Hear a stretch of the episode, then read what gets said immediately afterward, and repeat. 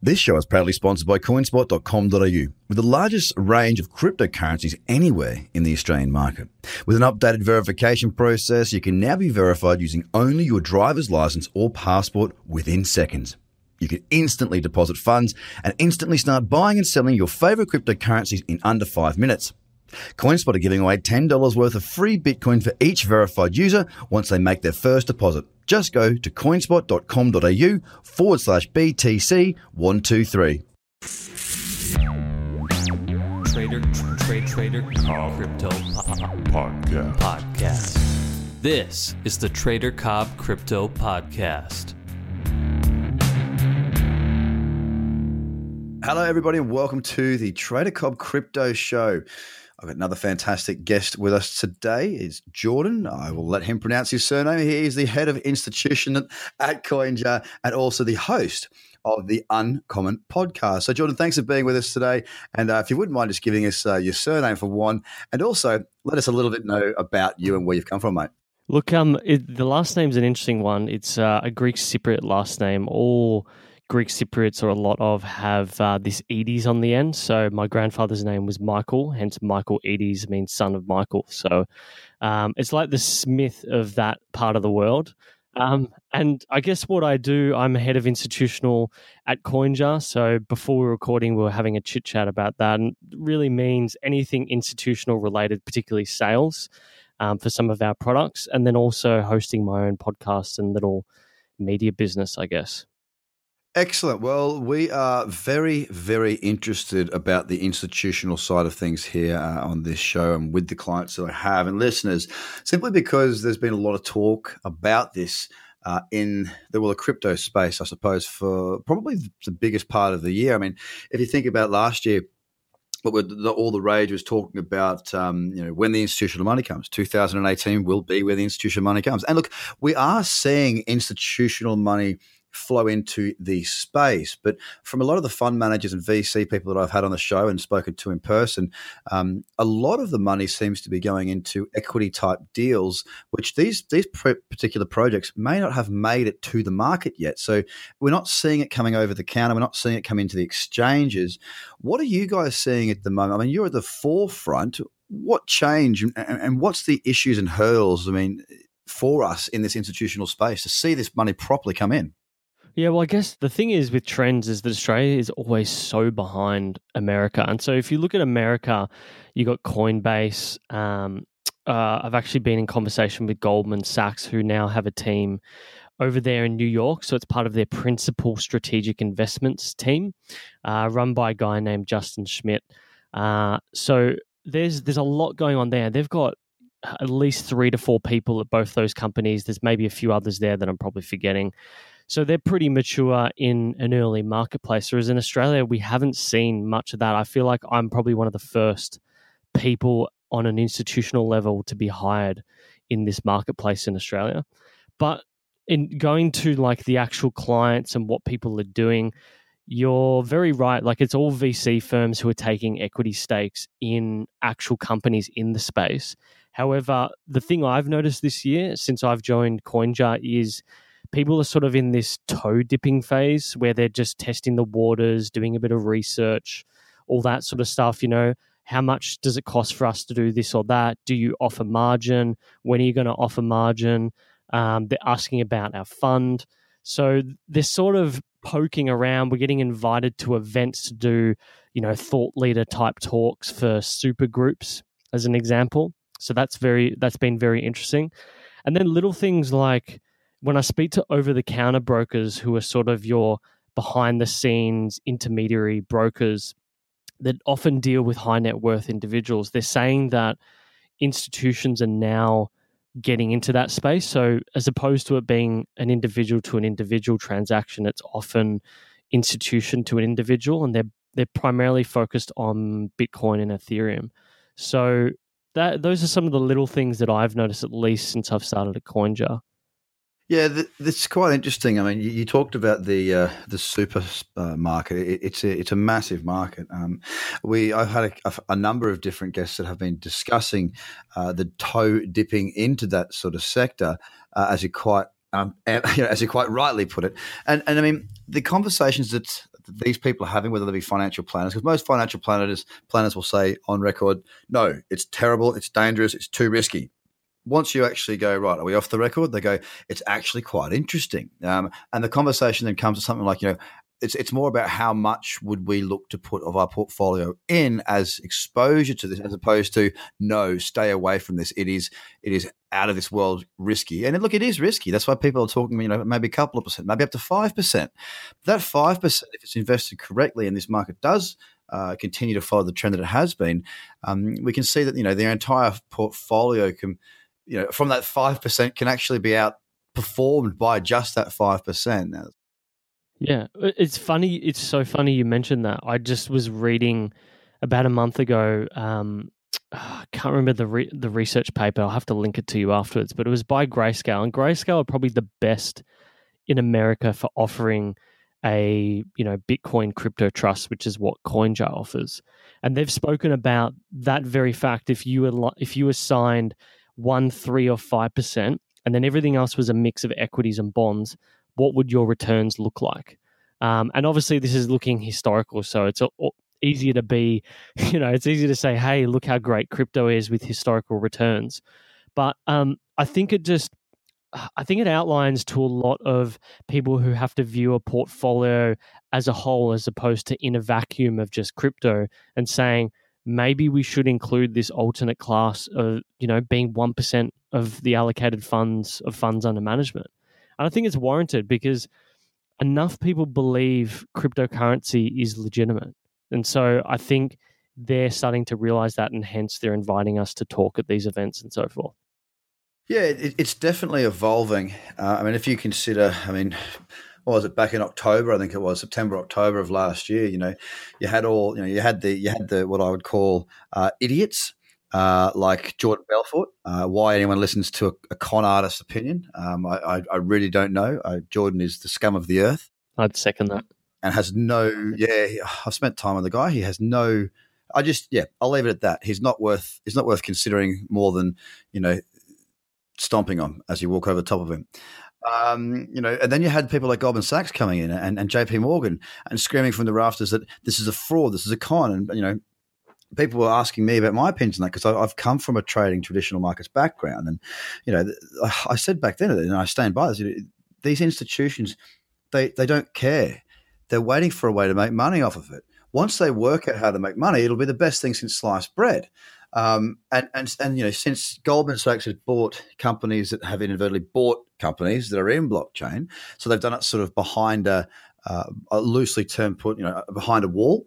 Uh, but now they've come out just recently this year and sort of said, you know, we are um, we've actually allocated members of staff and put more importantly because it's not the investment that they're making because let, us be honest, Goldman, you know, can blow a couple of hundred million dollars into space and it, it'll be a hiccup. It won't it won't matter their bottom line. But what they're doing is they've actually gone and put their brand with crypto, which is a big step forward because it's saying, you know, the vampire squid, the biggest investment bank in the world, the the, the bank that is known culturally as being very aggressive, very intense, very profitable, and very good for investors, has now come out and, you know, not without thinking, put their hand up and said, basically, we're the first. That's a big statement. Yeah, it's been very interesting, and I um I've enjoyed speaking to them. I think they're very serious about it. Like you said, they've not just put money behind investments, but they're putting resources and people behind an actual division focused on digital assets. So I think that's that's very interesting. And I, I, I'm just thinking back to what you said. You know, the optics of the CEOs of Goldman and JP Morgan bashing cryptocurrency. But I've always thought when it comes to business and particularly media and, and optics, um, it's it's a better form of persuasion to to tell people you're not doing something and then be doing something. So I always look at uh, what they're actually doing and not what they're saying, and that's the most interesting news to me. And we saw it on the, on the order books too. From if, if all those screenshots were to be believed by J.P. Morgan, um, you know, as they were you know trash talking, and it looked as though, and I, like I, I, can't verify this at all, so it's it still is hearsay, but it looked as though that they were trying to pick Bitcoin up at the time. But either way, we are definitely seeing the institutional space increase, both on a um, you know from a uh, you know larger corp, sorry, medium sized corporations to to the to the mega companies. Uh, you know, Fortune 500 type companies. Now, I want to talk to you a little bit about this CoinJar fund, right? So, tell us more about it. What's what's your angle? Well, I mean, the whole rationale is that, but you know, when we had this whole peak of November, December 2017, everyone was going bonkers for crypto. Uh, before that, Asher and Ryan, the two founders of CoinJar, had had people who sort of fit in that wholesale investor demographic asking about how they would invest in crypto. And a lot of the time they were saying, well, we don't really want to do this ourselves. Can we just pay you a fee to do it? And we don't offer a brokerage service. Uh, we have CoinJar Exchange and then CoinJar Touch and Swipe, which are more retail products. So we got thinking about what interface could we offer, and hence the idea of an investment trust, which is what we call a managed investment scheme here in Australia. Uh, that sort of idea materialized in their minds, and it's essentially a low cost index style fund. So you probably know Vanguard, Vanguard's ETF funds. Um, this is sort of a more wholesale version, so it's not a registered fund, and it just allows people to access the market with a very low fee, uh, I guess, vehicle and tax effective as well. Because crypto tax wise, if you're a wealthy individual and you're allocating a large amount of money, is a pain in the ass. Whereas a unit trust is very straightforward; it just falls under capital gains, people know the rules for that. They can pass it on to their accountant and then job done. So that's why we created it. Um, the way that it's structured is we have two classes where you have Bitcoin only and then a mixed class. So Bitcoin only, literally as funds are deposited, we allocate to Bitcoin. And then for the mixed class, it's weighted between Bitcoin, Ether, Litecoin, and Ripple. And the way that we weight that is based on supply relative to Bitcoin. So, how many numbers of units um, and how does that constitute the percentage of funds under management? So, when you know someone deposits the fifty thousand dollars as a minimum, as an example, the funds are allocated across as per the equation those four currencies. So I think the way it works out now, you get about fifty to anywhere to sixty percent in Bitcoin, and then the rest um, making up the remainder. Um, so those are sort of the basic mechanics, I guess. So how, how, does it work? I mean, is it going to be, you know, is it going to be multiple closed funds? I.e., you know, you might raise look to raise five million for the first or ten million or whatever, the numbers are. I, I don't know, but because uh, if you're going to continue to bring investors in on a unit trust type scheme, I mean, there's got to be a, a number of units that are allocated. So assuming you want to fill those units in one raise and then open up a different vehicle? Yeah, well, it's open ended. And so to make it open ended, you have to uh, impart on the unit price, which is what people are actually buying. So you're buying a unit in a trust, not the underlying asset. Uh, so the unit price will, will fluctuate depending on the price, and you can come in. At, yeah, okay, I understand. Yep. Yeah, so if if that's the case, then you have to impose a spread. So you have to impose a cost on people who uh, come in and people who leave you can't impose a cost on current investors. So, hence, we have a spread to deal with those uh, fluctuations, and that's common practice for a lot of open-ended unit trusts. Um, but like I said, it's it's open-ended. It's meant to operate like a Vanguard index fund, but at a wholesale level. I think our wider goal over the long term is get towards retail.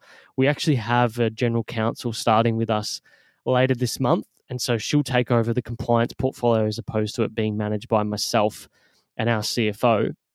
And so we'll start working towards getting retail funds. So having a separate registered fund so that, you know, creates a whole new class. And then maybe 18 months, depending on whether the, the ASX or ASIC in Australia has the palate for it, is getting towards an ETF, which is that's uh, that's a task in and of itself. All the rage at the moment. well, it's all the yeah. I, I don't I don't know. Uh, you know, Australia is hard because in America you've got these over the counter pink sheet markets. So Grayscale was able to list through an over the counter market. Uh, you know, we'll see what options we have, but we we just need to get to somewhere where clients. I mean, we we launched this fund, and then a few days later, we were having, even though people have to register as a wholesale investor, we were having like ten percent of the people come through as retail investors, like begging to invest in it. They, oh, I just want to put five thousand dollars in. Um, I don't want to have to manage this myself, yada yada. And so that's where we want to get to is is making it simple. And I love Vanguard. I love using index funds. I know people bash it in the crypto world. Um, we can get into that, but I, I, think it just makes things a lot easier. And I mean, all my super is in um, index funds. I just think low fees is the way to go. If you if you believe in compound interest and compounding your money, uh, low fees is the way to go. Absolutely. I mean, what's um, what is the the launch date for that for the fund? So it launched last week. We've just done our whole media. Uh, what would you call it? We've just been riding our bike around town, doing all of our interviews. Um, so we launched. I think it was technically what's the date today? It's the the tenth. So we launched last Thursday, Friday. Um, so I've just spent the last week or so doing non-stop interviews and sending out IMs to people. Um, so yeah, we're officially launched um, and ready to go. I guess. How has it been uh, you know, received so far? Well, it's been interesting. I mean, it's a flat market, so it never helps. Um, the biggest thing that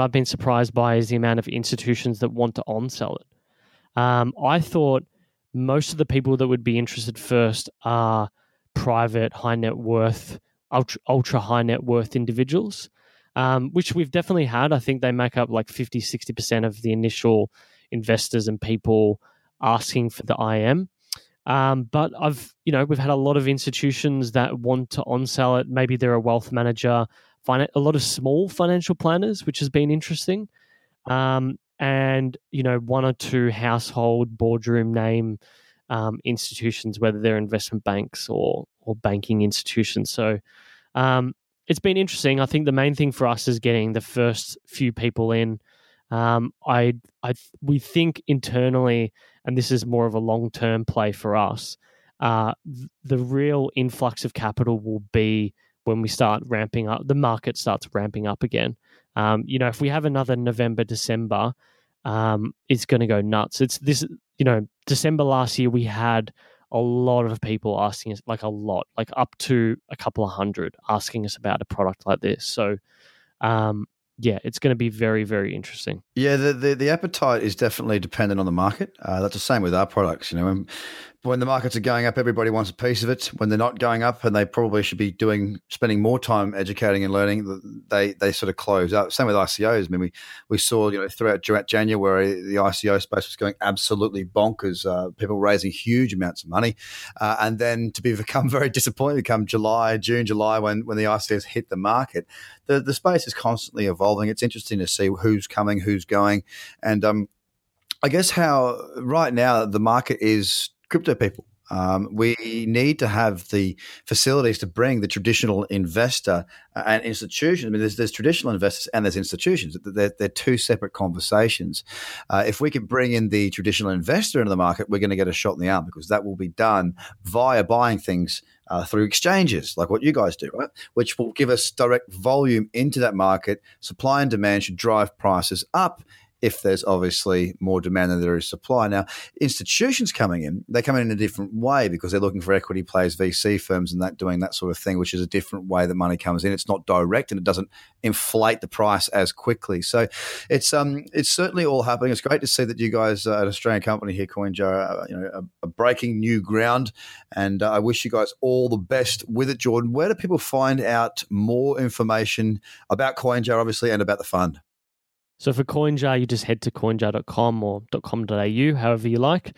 And for the fund, it's am.coinjar.com am.coinjar.com. Well, Jordan, thank you very much for your time. I really appreciate having you on the show, mate. Best of luck with everything going forward. And let's hope this market, uh, it will pick up. It's just a matter of when, hopefully sooner rather than later, and we get a nice run towards the end of the year. Definitely. Thanks so much for having us. Cheers. Thanks very much, Jordan. Bye for now, guys the Trader Cobb Crypto Podcast. Check out tradercobb.com because experience matters.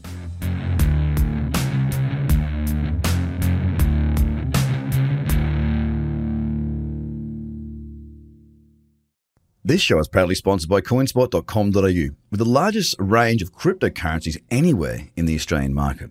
With an updated verification process, you can now be verified using only your driver's license or passport within seconds.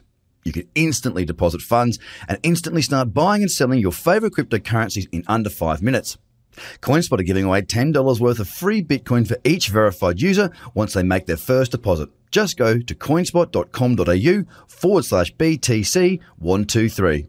Views are of the advertiser, not Trader Cobb or the audio presenter.